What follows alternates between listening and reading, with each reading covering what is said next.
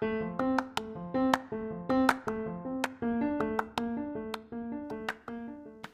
and welcome to my podcast.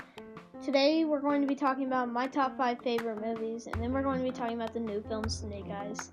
After that, we're going to be talking about the top five movies you did not know were filmed in Memphis. Thank you for tuning in today, and I'll see you in just a second.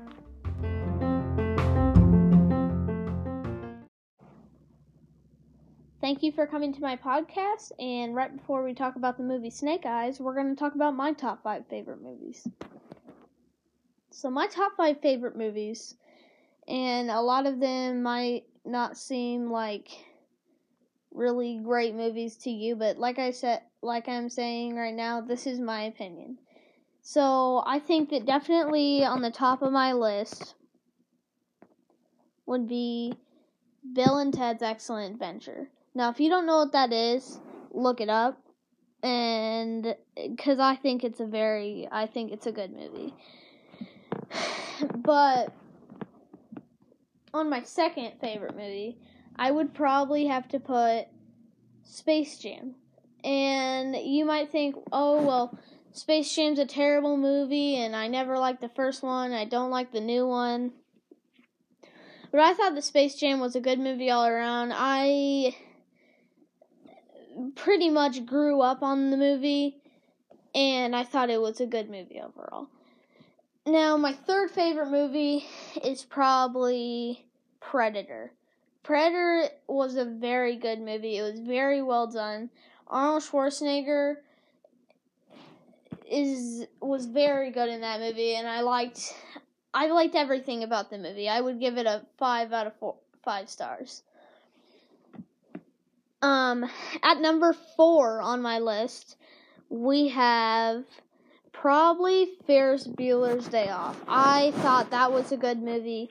You know, there are parts in it where it was like, eh, this is pretty stupid, but overall, I have to put it there because I I really like that movie. And well, let's get on to number five. number five is Good Burger. Now, Good Burger is a bit of a crazy, silly. It, it was a lot, a lot of crazy things happened in that movie. But I did like the movie very much, and it was funny, and I thought that it was just a good movie done, done well, and that's why I put it in my top five. Now, I'm done with my top five, and we're gonna get into the movie Snake Eyes. But one of the things I want you to know about the movie Snake Eyes is that, aka GI Joe origin story, aka not really, GI Joe was an American GI, and they made him into soldiers, like little toy soldiers and stuff. And then there was GI Joe, who was an American GI. Now in this movie he's not an American GI. He is basically at the beginning of the movie he fights and has to kill people for money. But at the end of the movie and in the middle of the movie, he's basically a ninja. And I thought that was a little bit of an interesting take on the people who made the movie's part because normally when people think of G.I. Joe, they think of the toy action figures they used to get or stuff like that or an army man. I normally don't think of a ninja, we'll just say that. But in this movie they decided to make him a ninja. And the movie wasn't the best, but it also wasn't a bad movie. I would recommend it. I would probably give it a 7 out of 10. Now, in the movie, Snake Eyes is played by Henry Golding, and he is welcomed into an ancient Japanese clan called the Archicage. Archicage. Now, if I'm not pronouncing that right, I'm sorry. Um, it's not very easy to pronounce. And I've seen the movie, and I don't really remember that well how they said it. But anyway, he is welcomed into this ancient Japanese clan after saving their the guy they're gonna pass the cl- the clan down to. Um, and his name is Storm Shadow. Um, it was played by Andrew Koji. And Snake Eyes is going through all these tests and stuff by the Japanese clans to see if he can be a ninja because he saved that guy's life, so that guy wants to repay him by letting him be in the clan. But when you are really getting into the movie, Snake Eyes is only there so that he can steal something from their clan to see his father's killer. And you might think, well, that's kind of dark and not okay, but I mean, obviously you can tell that in the origin story, like I, this is just a movie, but there's a lot of interesting things about this movie. So I would recommend that you guys just go ahead and watch it because when Snake Eyes joins with Storm Shadow, they're going against a terrorist group called Cobra, which Snake Eyes is secretly working with. And that's a bit that was a big twist in the movie because once I figured out that he was working with Cobra, I was kind of like, whoa. I probably had the same reaction as everyone else who's listening right now. I was like, whoa, man, why would you do that? Like, they didn't do anything to you. But you can sort of get why he did it if you really.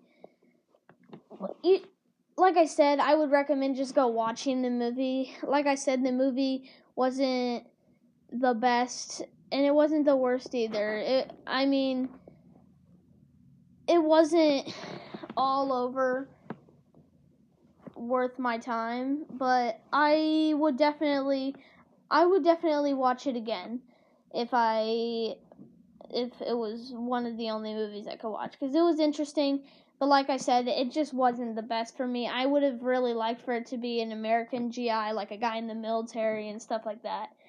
And they also only use like swords in the movie, and I really like sword fights, but it would have been really cool if they were using like all the weaponry by the military and a lot more that I thought they could have done with the movie, but I guess we'll get into the top five movies you did not know were filmed in Memphis. So,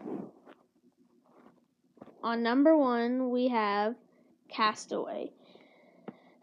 Now, this is what the article says. While the majority of the film takes place on a deserted island, Tom Hanks' character started his journey in Memphis, portraying a FedEx worker. The international hub near Memphis International Airport allowed crews to film on location. And now, I probably wouldn't have had a good guess for guessing where they would have filmed that those scenes anyway. But I think it's interesting that it was in Memphis because some people might have guessed Memphis because they might have been to that airport before or just a lucky guess. But I probably wouldn't have guessed that. Now, number two, we have Hustle and Flow, which is a Terrence Howard earned an Academy Award for his portrayal on this movie. So, um, in this movie, um, it's a here. I'll just read you the article.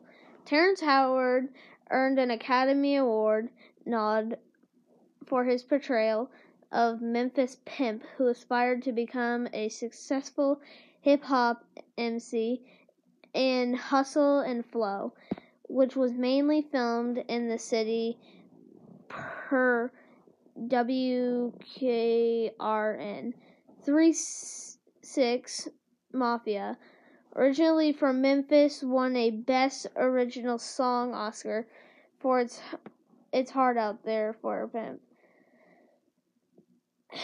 Hard Out Here for a Pimp. Now, I've never seen this movie, and I don't know if I ever would. That just doesn't sound like a type of movie that I would watch.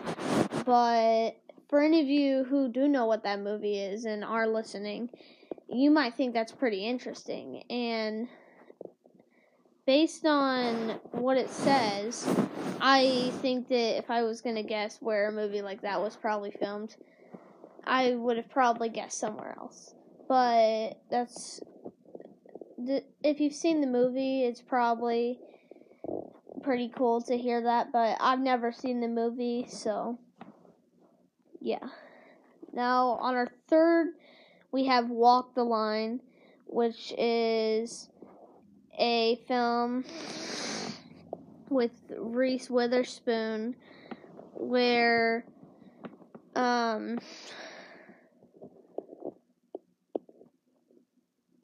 I'll just read like I, I'm I'm sorry, but most of these movies I don't know a lot about, but I'll read you the article. Walk the Line. One of the films that was famously filmed in Nashville. This Joaquin Phoenix um, and with Reese Witherspoon film was set all around Memphis, including at Sun Studio, the Orpheum, and the Penkin Building, and the Fairgrounds, which was used as Folsom Prison as Folsom Prison in the film per Trip Savvy. So, um, at number four, we have The Firm. The Firm helped launch a successful run of John Grisham movies that were also filmed in Memphis, starring Tom Cruise, Jenna Tripplehorn, and Holly Hunter, who earned an Oscar nod for her performance. This legal thriller in, includes scenes of the Shrine Building, Riverside Drive, and some residential areas around town. On our last one up on the list, we have Great Balls of Fire. It makes sense that this Jerry Lee Lewis biopic, starring Dennis Quaid, Winona Ryder, and Alec Baldwin, was filmed around Memphis at the story as the story was set in large part in the city, according to Trip Savvy Production, filmed at Graceland Sun Studios and even featured a spot near Rendezvous. Now, that's pretty interesting to me, but I hope you guys have a good day are listening to this podcast and I hope you tune in next time. Just so you all know, this is my first time doing a podcast episode, so it's probably not going to sound the best, but if this is your first time listening, I hope you listen again. Please, if you, even if you didn't like this podcast and you think that someone you know would, or even if you do like the podcast, please recommend it to friends and family because they might like it. And I'm trying to get my podcast spread around. But if you like the podcast, keep listening and please subscribe for more content like this if you did enjoy it.